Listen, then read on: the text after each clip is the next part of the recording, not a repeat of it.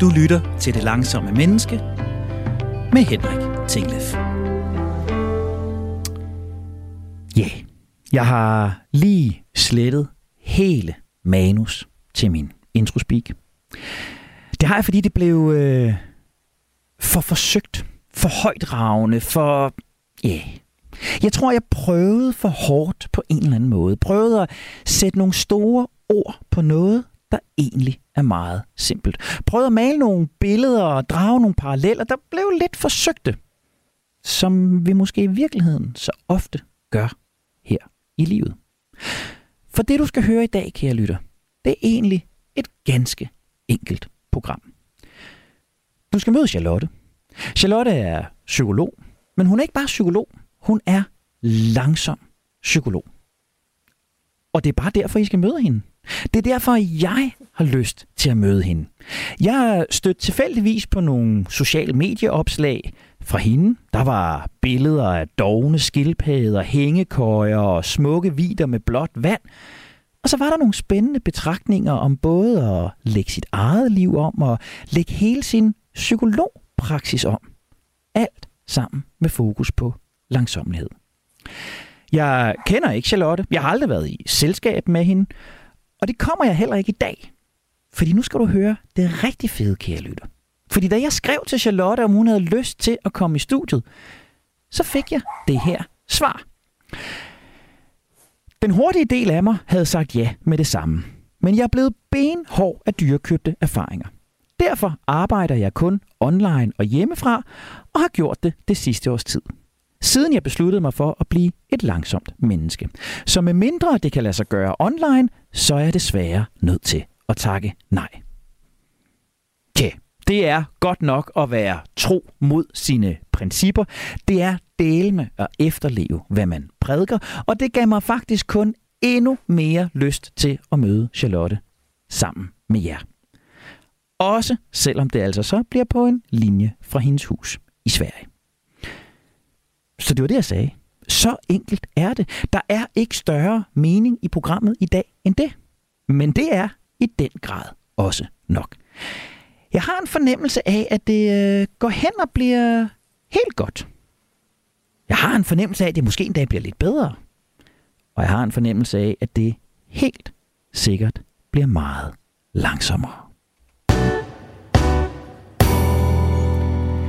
Jeg hedder Henrik Tinglef. Programmet her er Det Langsomme Menneske på Radio fire. Og sammen, der har du og jeg nu i mere end et år bevæget os mod at blive netop det. Langsomme mennesker. Vi begynder så småt at kunne skimte målet i horisonten, men der er stadig mere inspiration at få. Og det skal vi i den grad have i dag. Dagens emne er inspiration fra en langsom forgangskvinde. Et langsomt liv i praksis. Sammen med dagens gæst, der forsøger jeg at kaste lys over, kan man lægge hele sit liv om og gøre det langsommere? Hvad er mulighederne? Hvad er faldgrupperne? Kan det rent faktisk lade sig gøre, lade sig gøre for os alle? Og hvordan ser sådan en langsom dag egentlig ud?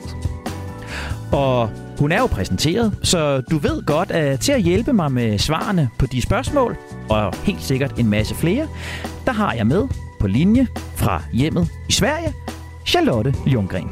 Velkommen til, Charlotte. Tak skal du have, Henrik.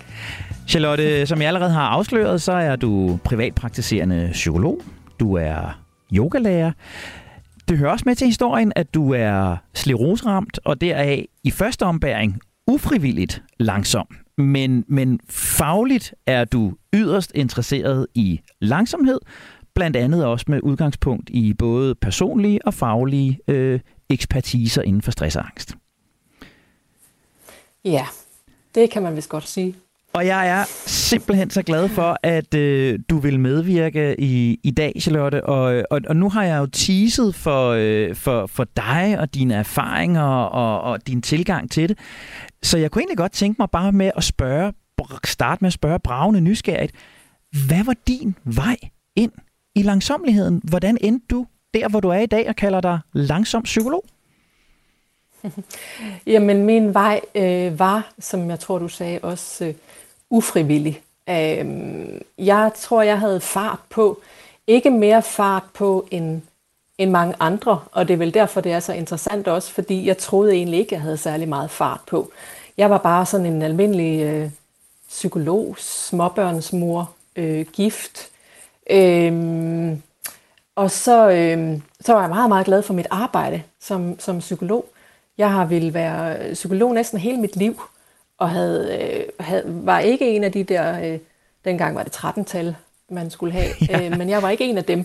Så det var sgu en lang vej. Øh, og da jeg så endelig blev psykolog, så havde det sådan, fuck, nu er jeg bare havnet på den rigtige hylde. Jeg elsker det her, og det gør jeg stadigvæk heldigvis. Øh, så jeg øh, kastede mig ud i psykolog lige ud med... Øh, med stor entusiasme, øh, og elskede det virkelig. Øhm, og, og samtidig med det, så øhm, som de fleste andre, som bliver færdiguddannet, kommer der børn. Ja. Øhm, og der vil jeg også gerne være meget øhm, perfekt. Eller hvad man skal sige, ikke perfekt. Nej, det er forkert, ikke perfekt, men jeg vil, der vil jeg også gerne gøre det godt. Så jeg nok altid ville gøre det godt. Øhm, Men jeg tænkte ikke, at jeg sådan var hurtig, fordi jeg var jo, øh, jeg var jo glad for det, jeg lavede. Øh, så, øh, så årene rullede bare sådan derudad, og jeg var glad for, ja, for mit liv egentlig. Øh, og så fik jeg mit drømmejob i to tusind og fjorten, tror jeg. Øh, det var virkelig sådan, det var sådan et job, jeg havde gået og drømt om, siden jeg blev færdiguddannet. Øh, Og jeg tænkte bare, wow, det her, det bliver, det bliver bare godt. Det er lige mig, det her. Og det var det sådan set også, men der var også en masse ting, som, som ikke var i orden på den arbejdsplads. Øhm, så jeg kunne godt mærke, at jeg kunne godt mærke, at stressen, den begyndte at komme. Og det paradoksale, det var, at det her drømmejob handlede om at have en masse samtaler med øhm, øh, gravide og nybagte familier. Som, jeg var godt nok nogle år længere fremme. Mine børn var lidt større på det, eller noget større på det tidspunkt. Men, øh, men det, som jeg talte med familierne om, var meget det her med, ej, hvordan skal vi nå alting? Øh, og, og det, som jeg egentlig ikke opdagede, det var, at jeg selv var helt vildt stresset. Og det er sådan lidt, jeg plejer at sige, at jeg går gerne foran som øh, det dårlige eksempel, og siger, at jeg sad der og lyttede til nybagte forældre, og Og, sad, og jeg sad sådan, og, men hallo, hvad er det i gang i? Øh, hvorfor skal man ville alting? Samtidig som jeg sad og ville det selv, og ikke mærkede, at jeg var på vej øh, i en skidt retning. Øh, jeg begyndte at få nogle symptomer på, på stress, og det kan lyde sådan lidt paradoksalt, eller sådan lidt, lidt, lidt umodent, eller hvad man skal sige, fordi at jeg sådan tænkte, åh, jamen herregud, lidt stress, det har ingen vel... Det er ingen vel døde af. Øhm, og jeg skal, bare lige, jeg skal bare lige ind i det her arbejde her, som jo, det er jo mit drømmejob, så jeg vil det jo. Jeg skal bare lige, øh, skal bare lige over nogle hurdler, og så skal det nok blive godt igen. Øh, og det var sådan noget med, at jeg kan huske, at jeg sådan lagde mærke til, at ah, det er nok ikke helt sundt at ikke kunne slappe rigtigt af om aftenen. Og hele tiden føle, at jeg skal læse en bog til. Eller det er nok heller ikke helt sundt, og få tinnitus, når jeg går i seng om aftenen. Øhm, det er nok ikke helt sundt at føle sig så speedet, og det er nok ikke helt sundt, at, når jeg sad til store møder, så skulle jeg sådan holde lidt fast i stolen, fordi jeg sad og rystede lidt. Ja. Og det er ikke helt sundt, men jeg tænkte, ah, herregud. Øhm, og så lige pludselig, så, øhm, altså med til den historie, jeg hører så også, at jeg tænker, det kan være svært at skille tingene ad, men jeg var jo åbenbart disponeret for at udvikle sklerose. Ja. Og det vidste jeg ikke, eller hvad man skal sige, det, det, er, det er sådan noget der også med bagklogskabens øh, kloge, klare lys, eller hvad man siger, ikke? At det, det burde jeg have, have vidst, fordi jeg havde haft nogle symptomer på øh, sklerose allerede en ti tolv år tidligere. Men allerede der begyndte jeg vel at fortrænge det, eller, eller jeg var bare så glad for mit liv, at det havde jeg jo ikke tid til, eller hvad man skal sige. Øhm, så jeg lagde ikke mærke til det. Så jeg tænker, at der, inden man sådan bliver for forskrækket over det her med stress, så tænker jeg, at der var noget andet i det også. Der var nogle af de symptomer, som viste sig, som også var sklerose, uden at jeg vidste det. Men jeg, jeg skød det hen, eller væk med stress, eller hvad man skal sige. Og det er jo, det er jo interessant, fordi i, i den historie, du fortæller her, er der jo nogle helt klassiske parametre for hurtige mennesker, ikke? Du beskriver, hvordan du har været glad for dit job, øh, og ikke bare glad, men, men måske næsten øh, for glad øh, øh, på en eller anden måde. Du f- omtaler det flere gange som, som drømmejobbet. Og det er jo sådan et, et klassisk parameter, vi kender, at det er det, der får os til at blive ved. Det er det, der får os til at smide mere kul i fyret, ikke skrue ned for tempoet. Så har du også en periode, hvor du overhører en hel masse øh, faresignaler, forsøger at negligere dem for dig selv. Jamen, man dør jo ikke af, at man ikke kan sove om aftenen. Man dør jo ikke af, at man skal holde fast i, øh, i, i bordpladen, et cetera, et cetera. Men rigtig længe bliver, bliver ved med at, at, at negligere. Og så tror jeg, du, du i det her ligger der også en underliggende, som, som jeg tror, vi også er mange, der bliver fanget i. Jamen, jeg er jo psykolog, jeg har jo en faglighed, eller jeg er læge, eller jeg er sygeplejerske, eller jeg har en sundhedsfaglig baggrund, så jeg burde jo vide bedre. Og det er jo noget af det, der kan få os til at, at køre helt ud over kanten. Så der er masser af klassiske, jeg vil ikke kalde dem fejl, men, men klassiske fortællinger, som vi er mange, der får fortalt os selv, som, som kommer til at, at, at holde tempoet oppe. Og det synes jeg jo i virkeligheden er en vigtig pointe fra, fra, fra din historie, for jeg tror, vi er rigtig, rigtig mange, der falder i dem. Jeg kan genkende mange af dem. Hvis vi så kigger på dit liv nu, øh, Charlotte, øh, øh, nu sidder du derhjemme, jeg har læst dit øh, e-mail-svar op til mig, jeg kommer ikke, medmindre jeg kan være øh, online. Hvordan, hvordan ser dit liv langsommere ud i dag? Hvad er det helt konkret for nogle ting, du har gjort? Altså, øh, jeg vil sige, der var faktisk noget med corona, som gjorde mig endnu mere opmærksom på muligheden for at være endnu langsommere. Så på godt og ondt, det her med corona. Fordi jeg havde faktisk, inden corona, så havde jeg klienter, som kom hjem til mig. Og det trivedes jeg enormt meget med. Men så kom corona, og så var der en naturlig forklaring til, at vi gjorde det online. Ja. Øhm, så begyndte corona at forsvinde lidt igen, og så kom folk lidt igen. Og så kunne jeg bare mærke, at men jeg bliver lidt stresset. Eller jeg, jeg var mindre stresset, da jeg sad online.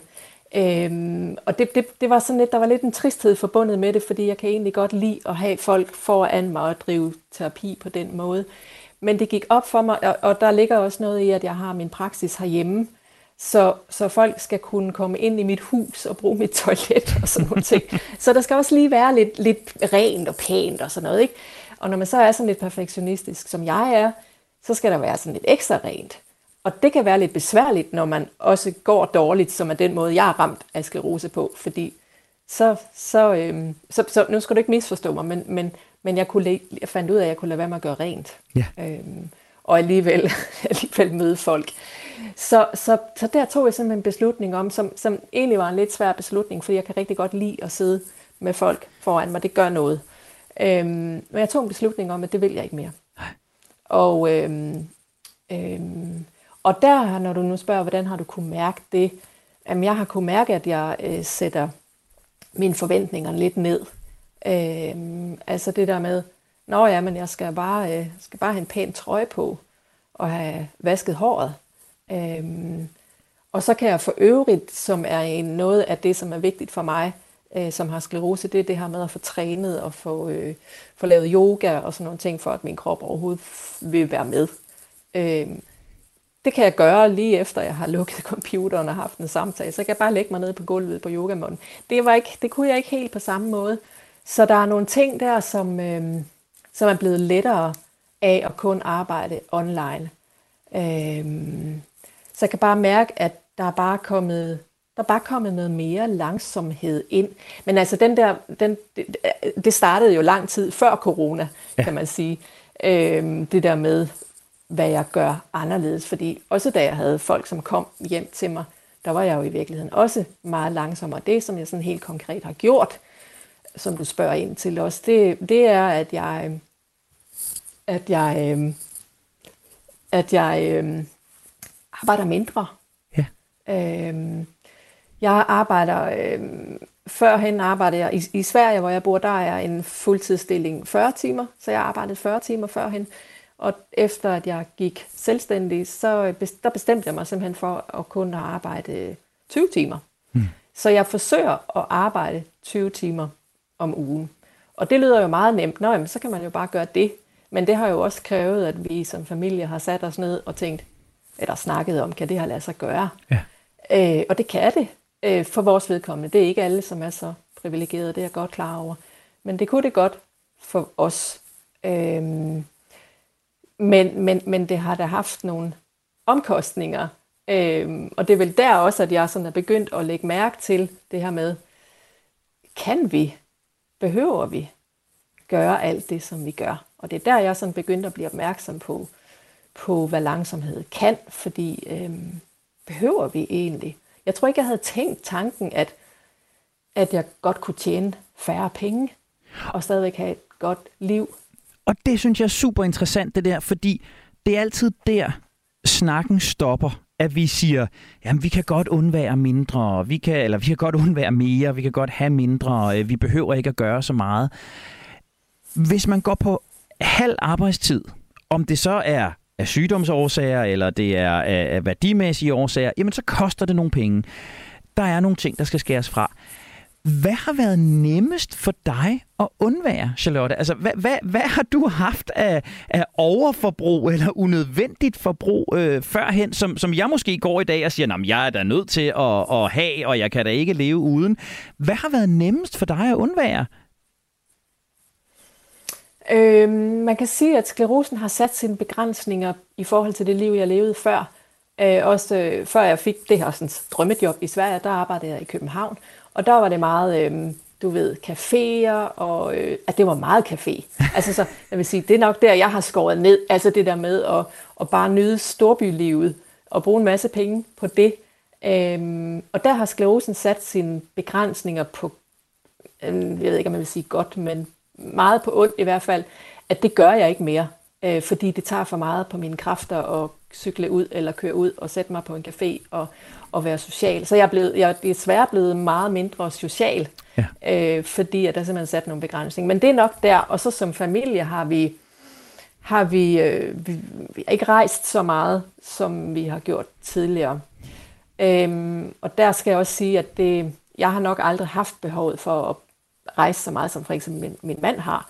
Så for ham har det været en større udfordring, øh, lige præcis det her med at opleve ting. Øh, ja. Der har jeg nok altid været lidt, lidt kedeligere, eller lidt langsommere, eller hvad man skal sige. Men vi har, vi har klart rejst meget mindre, og det har også en praktisk, hvad skal man sige, skleroserelateret øh, årsag, fordi at jeg sgu ikke orker det. Altså det er virkelig Det er virkelig anstrengende at øh, komme op i en flyvemaskine og øh, selvfølgelig alle de der ting, ikke? Æ, så for mig er det også noget med, øh, altså det her med, med det ufrivillige, øh, øh, hvad skal man sige, element i det, at jeg, jeg, jeg kan bare ikke. Nej. Altså så enkelt er det. Og, og, og, og på den dårlige side har det jo ramt min familie også, kan man sige, ikke? Men øh, ja. Hvad med, med fordi det er jo sådan noget, hvor, hvor når man kommer fra drømmejobbet, og man har en, en, et, et, en profession, som man alle dage har vil have, vil have, og man er stolt af, og man er glad for. Hvad med hele ambitionsperspektivet i sådan at, mm. at skrue ned for tiden og, og skrue ned for hastigheden? Øh, øh, hvor tit diskuterer du med dig selv om, ah, kunne jeg ikke godt lige skrue lidt op igen, og ah, hvad, hvis jeg skal nå mm. det her? Øh, øh. Mm. Hvordan håndterer mm. du de der faglige, professionelle ambitioner mm. over for ønsket, mm. og til en vis grad også behovet, øh, men, men ønsket om at være langsomlig? Mm. Jamen, det har skiftet i processen. Altså man kan sige, jeg fik, øh, jeg fik sklerose i to tusind og seksten, og der er jo, det er jo alligevel snart en seks år siden. Øh, så det har, det har ændret sig. Øh, men i starten var, var noget af det, jeg bekymrede mig allermest for i starten, det var, at nu bliver jeg ikke specialist. Ja. Fordi jeg var gået i gang med noget efteruddannelse, og det kunne ligesom pege i den retning, og så skulle jeg bare lige den vej. Øhm, så den, den stoppede jeg, og så gik jeg sådan en anden vej øhm, i forhold til mit, mit, mit arbejdsliv. Øhm, så den, den var svær, den der med, nu bliver jeg aldrig specialist. Men, men samtidig så har jeg også lidt sådan, altså sådan med tiden, så landede jeg vel også lidt i, at og hvad så? Altså jeg er da i hvert fald blevet ekspert på, på nogle ting, ufrivilligt godt nok. Og så bliver jeg, kan jeg måske ikke kalde mig specialist, og så er det ærgerligt. Jeg kan stadigvæk være ked af det, eller hvad man skal sige, over at jeg fik bremset den retning, som jeg egentlig var på vej i. Øhm, men, men, men med tiden er det også blevet sådan lidt, nå, det er der så ikke noget, der er ved. Altså, for, og, og det er også noget med det der med perspektivet, ikke? At nogle dage, så kan jeg sådan, ah, hvor er det synd for mig, at jeg ikke, at jeg ikke kan løbe en tur, eller at jeg ikke kan blive specialist i et eller andet. Øhm, men jeg lever. Ja. Og mit hoved virker. Ja. Altså, øhm, så, der er noget... så det er også noget med perspektiverne. Ja, og, og der er noget, og, og jeg tænker, fordi mange af de mennesker, der sidder og lytter med her, øh, øh, har jo ikke nødvendigvis en, en tvungen langsommelighed, som er koblet op på, på en sygdom eller, eller en lidelse, men et værdimæssigt ønske om det. Men, men øvelsen er jo nok langt hen ad vejen det samme. Det er et spørgsmål om, at man er nødt til at tage nogle fravalg. Øh, øh, og, og jeg synes, at din, din, din pointe her med, med perspektivet på det, altså hvor... Hvor sørgeligt er det rent faktisk, at jeg ikke når det, eller jeg ikke opnår det, eller jeg ikke udretter det? At, at vi måske har en tendens til, når vi løber hurtigt, også tillægge meget stor vigtighed ved at krydse nogle målstreger og nå nogle mål. Og jeg tænker, er, er, ja. er, er, det, er det det budskab, du også sådan, når nu du kalder dig langsom psykolog, er det, er det det budskab, du også gerne vil bringe videre til, til, til dine klienter, eller... Hvad er det, du gerne vil med langsommeligheden i dit professionelle virke? Mm. Ja, men det er lidt det, jeg vil, som du siger der, fordi at noget af det, og noget af det, som jeg egentlig tænker er interessant i forhold til, at det ikke skal handle kun om mig, øh, det er jo netop det der med, hvad var det, jeg lagde mærke til, da jeg begyndte at blive langsom, og hvad er det, jeg lægger mærke til nu også.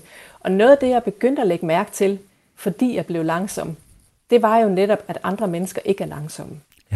Øh, lige pludselig blev jeg ufrivilligt langsom, og det var, hvis jeg sådan skal komme med nogle eksempler, så var det sådan noget med, hvis jeg gik på gaden for eksempel, jeg begyndte jo at gå langsommere, fordi jeg fik sklerose, så kunne jeg sådan, fuck, hvor har folk travlt, de løber jo forbi mig, de overhaler mig.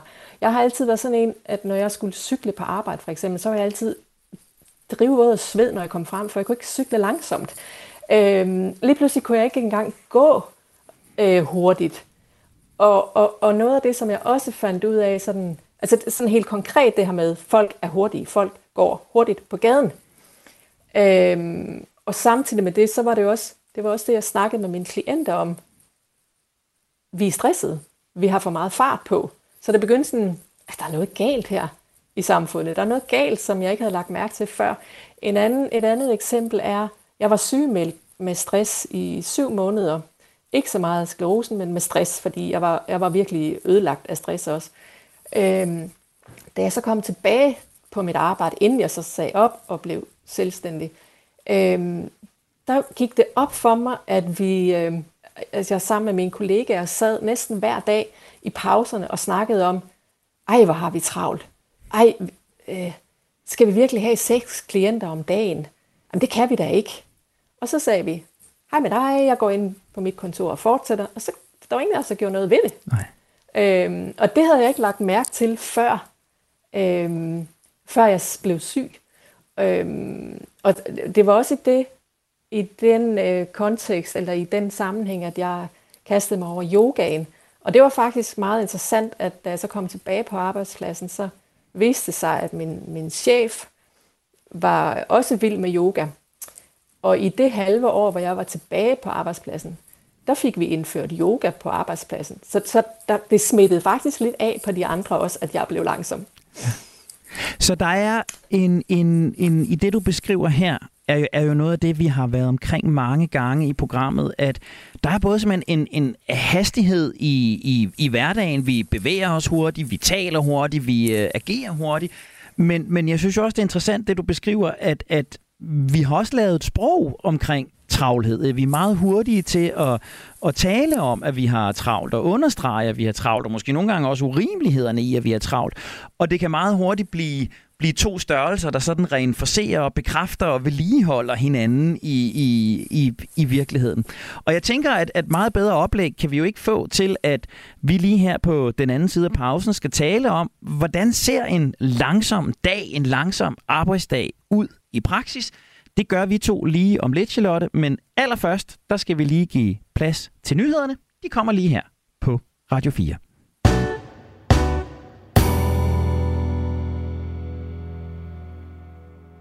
har ørerne i Radio fire. Programmet, du bruger lidt af din søndag på, er Det Langsomme Menneske. Mit navn er Henrik Tinglef, og sammen med Charlotte Ljunggren, der er privatpraktiserende, langsom psykolog og yogalærer, der er jeg ved at blive klogere på det langsomme liv i praksis. Og nu skal vi øh, tale en lille smule, eller faktisk hele resten af udsendelsen, om den langsomme hverdag. Og det, jeg jo sådan havde øh, lokket dig til, øh, Charlotte, det var, at vi simpelthen prøvede at arbejde os igennem en øh, hverdag, som de fleste af, den, af os kender den, med fokus på, jamen, hvad er det for små justeringer, små anderledes tiltag, der skal til for at leve hverdagen som det langsomme menneske. Så jeg tænker, det rigtige sted at starte, og så kan vi jo se, hvor langt vi, vi når på dagen, men, men det rigtige sted at starte, det er jo at sige... Øh, Hvordan ser en langsom morgen ud? Hvad er det, vi som helt almindelige mennesker kan justere i vores morgenrutine for at gøre den langsom?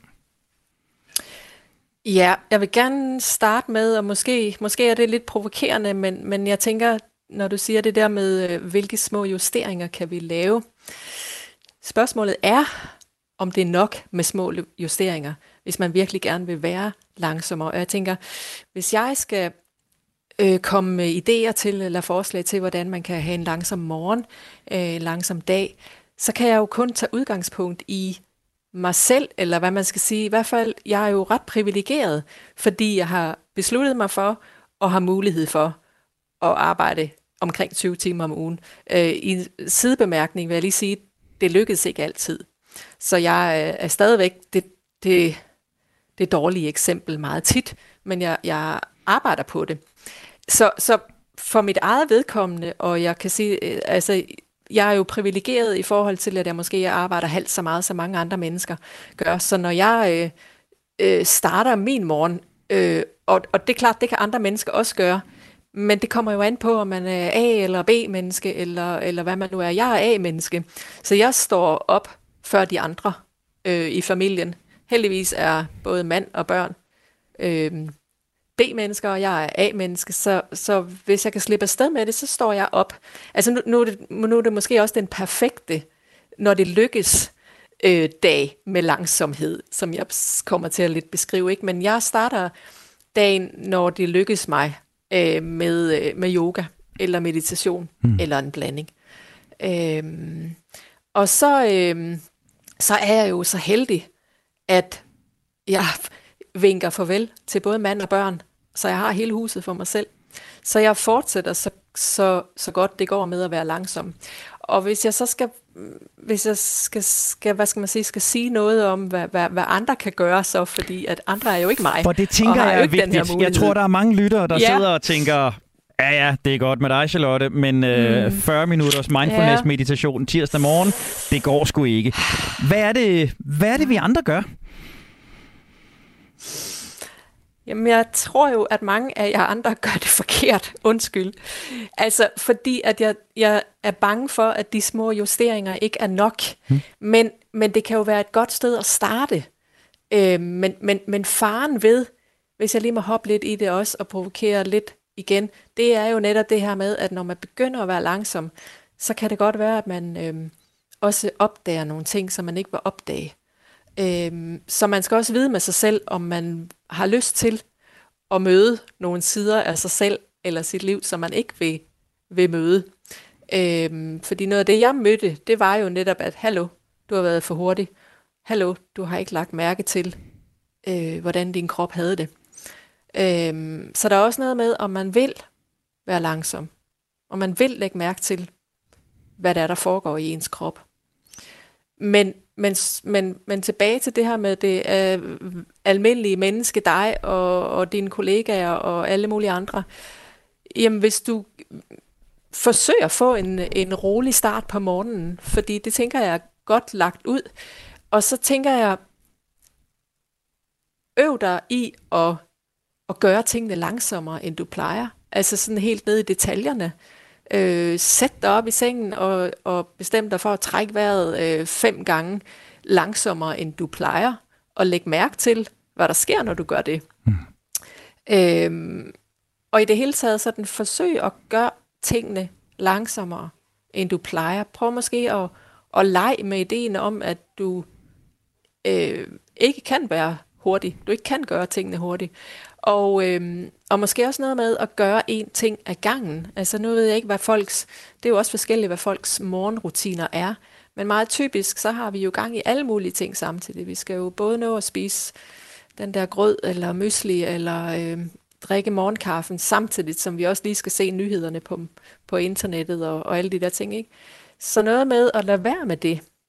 Øhm. Og jeg tænker, og, og, og, og så kan du jo så kan du justere mig, men, men øh, og tænke, det er ikke nok, Henrik. Men, men en af de ting, jeg jo gjorde tidligere i det her forløb, det var jo, at jeg var på, på Digital Detox sammen med, med Lasse Løber, og jeg lavede jo øh, to regler, som har revolutioneret mine morgener. Øh, jeg har en regel, der hedder, at jeg har fået min øh, mobiltelefon ud af mit soveværelse, og jeg har punkt to fået min mobiltelefon ud af mit badeværelse.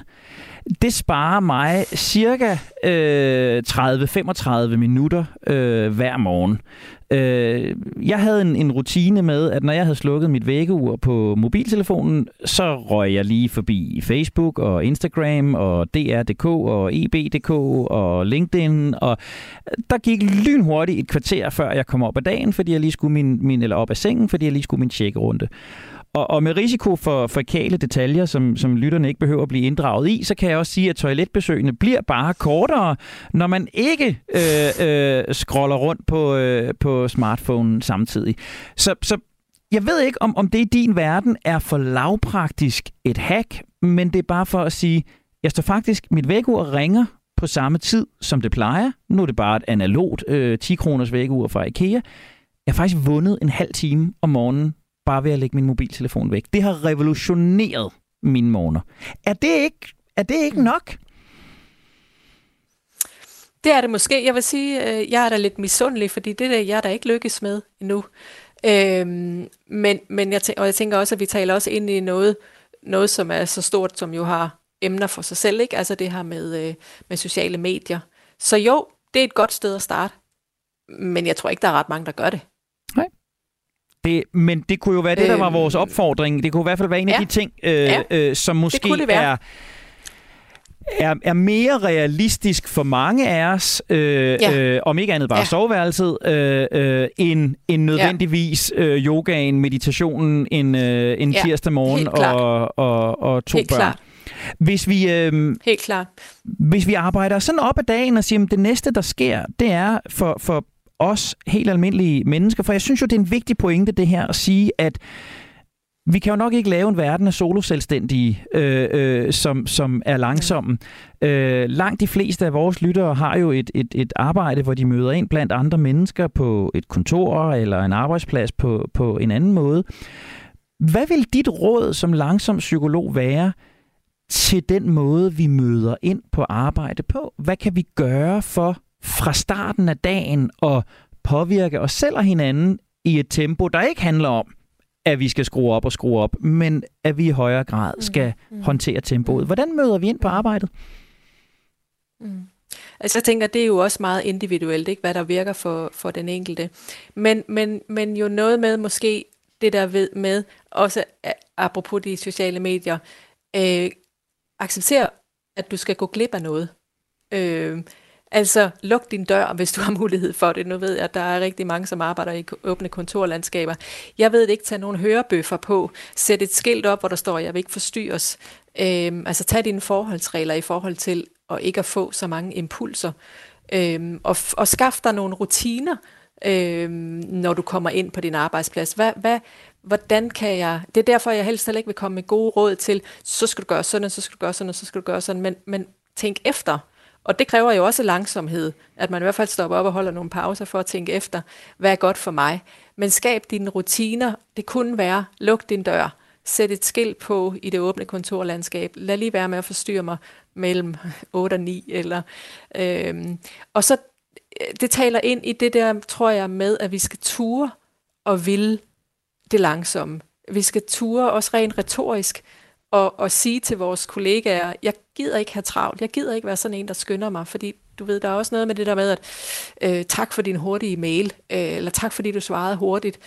Øh, så noget med også at, at rent retorisk gå foran som det gode eksempel, og sige, øh, jeg insisterer simpelthen på en rolig start om morgenen, og jeg gør det på den her måde, om det så er med en kop kaffe, eller, eller med øh, øh, mindfulness, eller meditationsapp i ørerne, eller hvad ved jeg. Men find ud af, hvad du vil. Og så tænker jeg sådan helt grundlæggende, og noget af det, som mange af os glemmer, og som måske i virkeligheden er den allerbedste start, og noget af det, som jeg har opdaget, det er, øh, altså det er så simpelt, men det er at trække vejret. Mm. Altså træk vejret dybere, end du plejer. Øh, overdrive det lidt, fordi det gør altså noget. Det, det skaber den der balance i nervesystemet, som er udgangspunktet for, at man, øh, tror jeg, kan fortsætte med at gøre tingene langsommere. Så, så i virkeligheden noget med at være bevidst om at være langsom. Ja, så der, der er en høj grad af bevidsthed i det her. Der ligger jo også i alt det, du siger her, ligger der jo en stillingtagen, ikke? Jeg tror, det der sker for mange af os, det er, at, at vi bliver grebet af af arbejdet, vi bliver defineret af, hvad det er for mails, der ligger i indbakken, vi bliver defineret af, hvad det er for et ark, der lige ligger på vores papir, eller stod, der ligger på vores bord, nærmere en, en hvad er det egentlig for en aktiv beslutning, jeg tager om, hvad, hvad jeg gør. Jeg ja. tænker lidt til, til, til det, du siger, fik jeg bare sådan en tanke, der hedder, der er selvfølgelig rigtig meget fornuft i at, at passe på sig selv.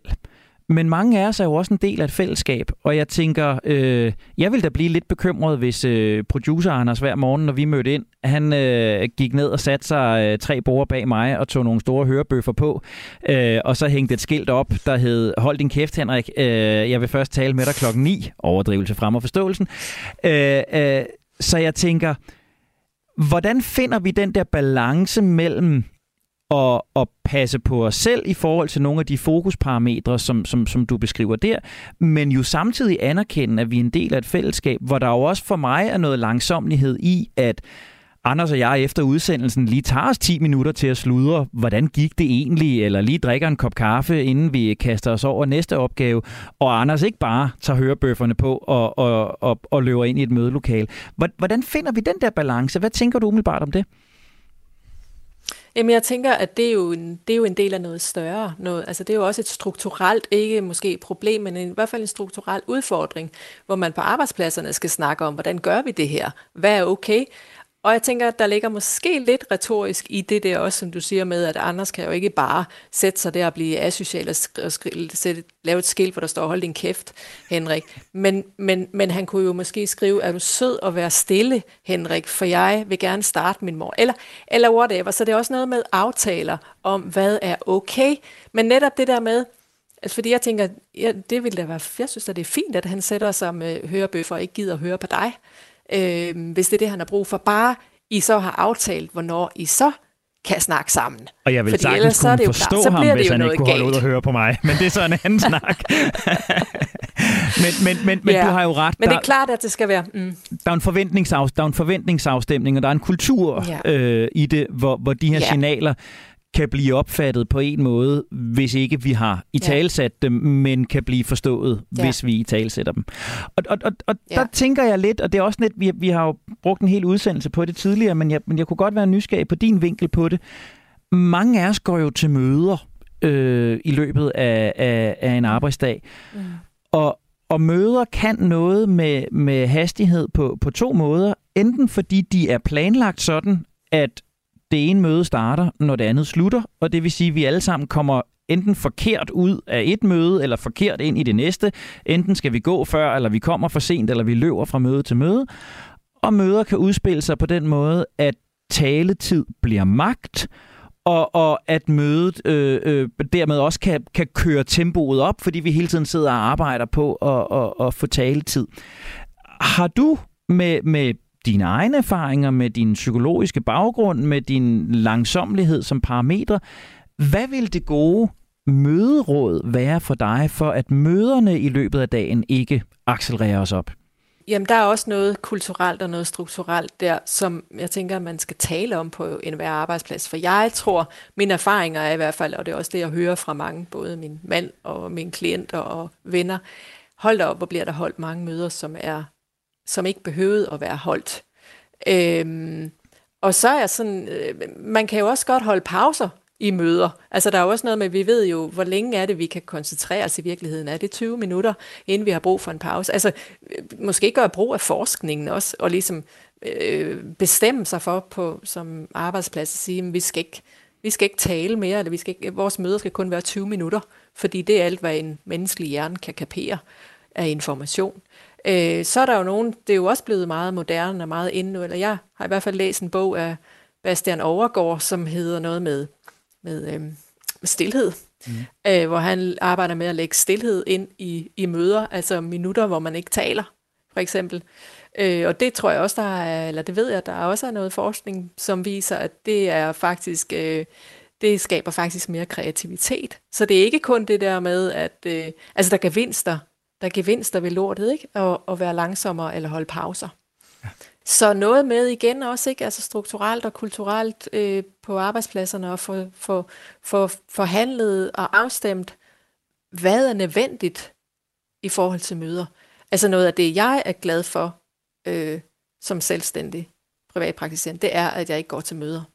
Fordi, som jeg sagde i starten også, det var der, jeg begyndte at ryste. Ja. øhm, tit, det var i hvert fald sådan et signal til, at der, der blev jeg, jeg blev totalt overstimuleret. Øh, det var så, så fordi jeg var syg også, ikke? Men, men jeg blev enormt overstimuleret til møder, og det tror jeg, der er mange, der gør. Øh, jeg har i hvert fald talt med mange, som synes, at mange møder er meningsløse. Ja. Så skær ned på de møder, gør dem kortere, hold pauser.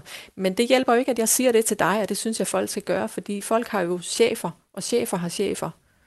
Øhm, så vi er jo ude i noget meget større. Der er, nogle, der er, nogle, der er klart nogle, nogle strukturelle øh, parametre i det, nogle kulturelle øh, parametre i det, men det gør jo ikke tiltagene, tiltagene mindre rigtige eller, eller mindre vigtige af, af, af den grund. Nej. Jeg kunne godt tænke mig at bevæge mig, mig over i, i øh, noget, som jo i høj grad så er, er individuelt. Jeg tænker, der er en, en fase, som også altid har udfordret øh, mig, og som jeg tænker, dem, der arbejder hjemmefra, næsten må, må kende i endnu større grad. Denne her overgang mellem mit arbejde og mit fritidsliv.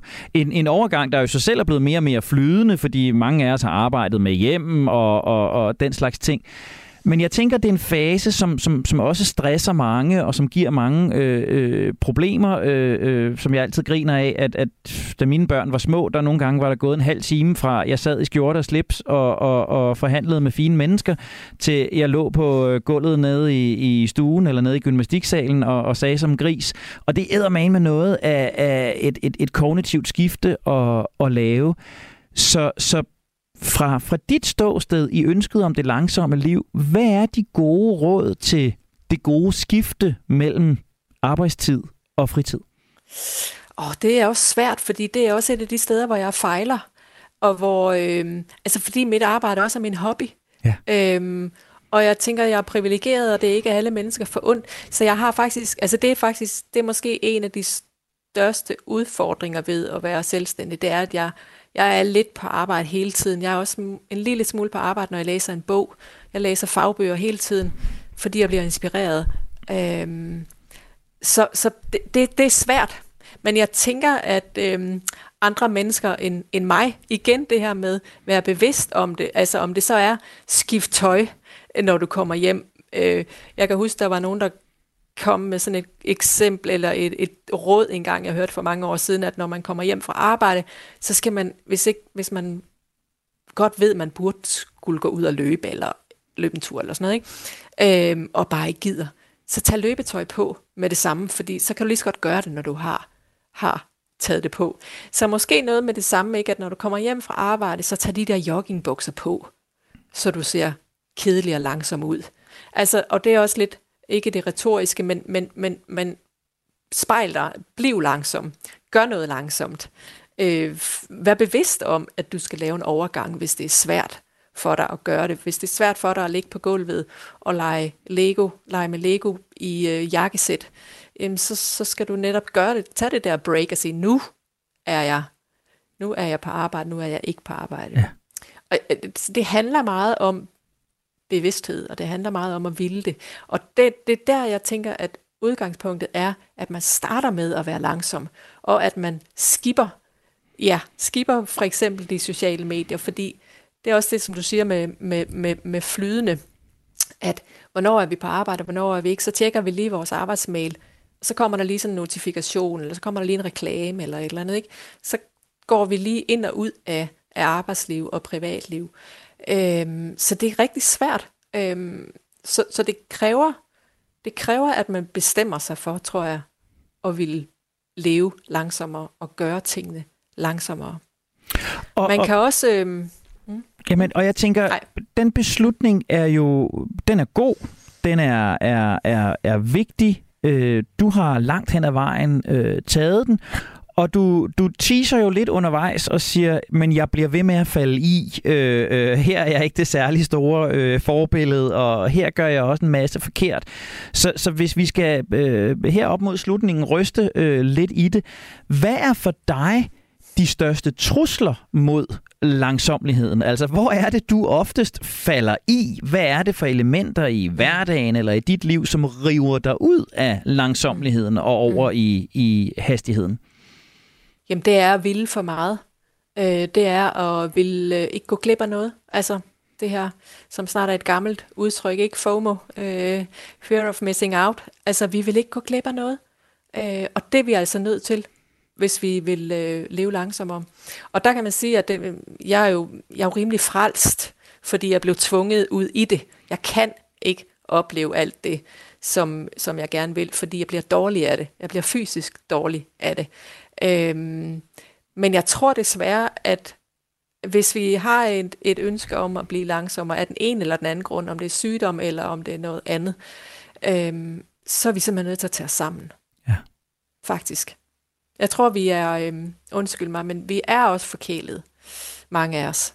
Jeg er også snot forkælet, og især fordi jeg falder i igen og igen. Jeg, har, jeg, bliver, jeg bliver glad, når, når, når folk gerne vil gå i terapi hos mig. Så bliver jeg skide stolt, øh, og har svært ved at sige nej. Øh, og det er der, jeg falder i, fordi jeg vil gerne have anerkendelsen, jeg vil gerne have belønningen, jeg vil gerne have det der, ah, jeg er god, der er brug for mig. Ja. Øh, Det tror jeg, mange af os gerne vil, og jeg tror, det er det, som gør også, at det er svært ikke at stoppe op og, så, øh, og være langsom. Så der er virkelig to parametre, øh, som, som, som jeg hører der, ikke? Der er, der er det sidste, du nævner her med, med anerkendelsen. Altså, vi... vi jo i de seneste år i den grad har levet i en anerkendelseskultur, og det er også det, som, som sociale medier øh, lever af. Vi ved, forskningsbaseret, at ren anerkendelse øh, giver os øh, højere selvværd. Det, det, der behøver ikke engang at være beundring i det, der behøver ikke at være dybde i det, men bare det, at vi får liket, eller vi får en ekstra kunde, eller vi får en ekstra klient. Så, så anerkendelsen øh, giver os noget. Så der, der er et anerkendelsesparameter, vi er nødt til at gøre op med. Og så siger du det her med forkælelsesparametret, hvor jeg også tænker, jamen, vi er jo også en generation, som, som hele tiden har haft muligheder, øh, og, og i takt med, at tiden er gået, og mulighederne er nærmest bare blevet flere og flere. Og, og, så vi skal ikke bare fravælge anerkendelsen, men vi skal også fravælge nogle af alle de muligheder, som vi har været vant til, der hele tiden er der. Altså, er det, er det, er det de to øh, giganter, vi er op mod i virkeligheden? Ja, det tror jeg. Jeg tror, vi er nødt til og erkende, at vi, øh, at vi kan alt det, som vi... Øh, det kan vi måske godt, og det er okay at gøre det. det. Man behøver ikke at være langsom, hvis ikke man har brug for det, eller hvis man ikke har et ønske om det. Man skal bare være bevidst om, at, øh, at det måske har en pris. Så ja, det tror jeg. Jeg tror, vi er nødt til at ture være kedeligere mennesker. Altså mindre in- interessante og mindre inspirerende mennesker. Øhm, Jamen, og faktisk. Det, og det jeg klarer, ved godt, det lyder kedeligt. Det klarer Anders faktisk rigtig godt, og det kan jo så være årsagen til, at han får lov til at hænge, hænge, hænge, hænge det skilt øh, op. Det kunne selvfølgelig være, være det medierende. Helt kort øh, til sidst, øh, Charlotte. Øh, er der nogle steder, hvor langsomlighed ikke er løsningen? Nu har vi prædiket i snart en time. Er der nogle steder, hvor langsomlighed ikke er løsningen? Altså, alting er jo en balance, og det er jo ikke en løsning at være langsom altid. Fordi så ødelægger du også din krop og dit hoved, hvis du er langsom hele tiden. Øhm, så, så det er den der balance, altså vi skal have fysisk aktivitet, og der er vi jo ikke langsomme. Øhm, og, så, og så tænker jeg også, at ja, du behøver da ikke være langsom, hvis du, hvis, hvis du ikke har nogen problemer med at være hurtig. Hvis du er, øh, hvis du er glad og lykkelig, og synes du lever et meningsfuldt liv, så behøver du ikke at ændre på noget. Men det er, hvis du mærker, at der er noget, der er galt, så har du brug for det. Og det er kodeordene. Det er ikke langsommelighed for langsommelighedens skyld, det er langsommeligheden for velbehagets skyld. Charlotte Ljunggren, privatpraktiserende, langsom psykolog, yogalærer. Tusind, tusind tak for din input. Tak fordi du tog dig tid til at være langsom sammen med os i dag. Selv tak. Tak fordi jeg måtte. Og det bliver ordene herfra i dag. Der kommer ikke flere, hverken hurtige eller langsomme. Husk, at du altid kan hente Det Langsomme Menneske som podcast på Radio fire-appen, der hvor du også finder Radio fires andre gode programmer. Du er også altid velkommen til at sende os en mail på langsom snabel-a radio fire punktum d k, hvis du har vinkler eller interessante emner, som vi skal tage op. Tusind tak, fordi du har investeret lidt af din søndag i os. Jeg hedder Henrik Tinglef, og jeg er nu endnu mere inspireret til at blive det langsomme menneske.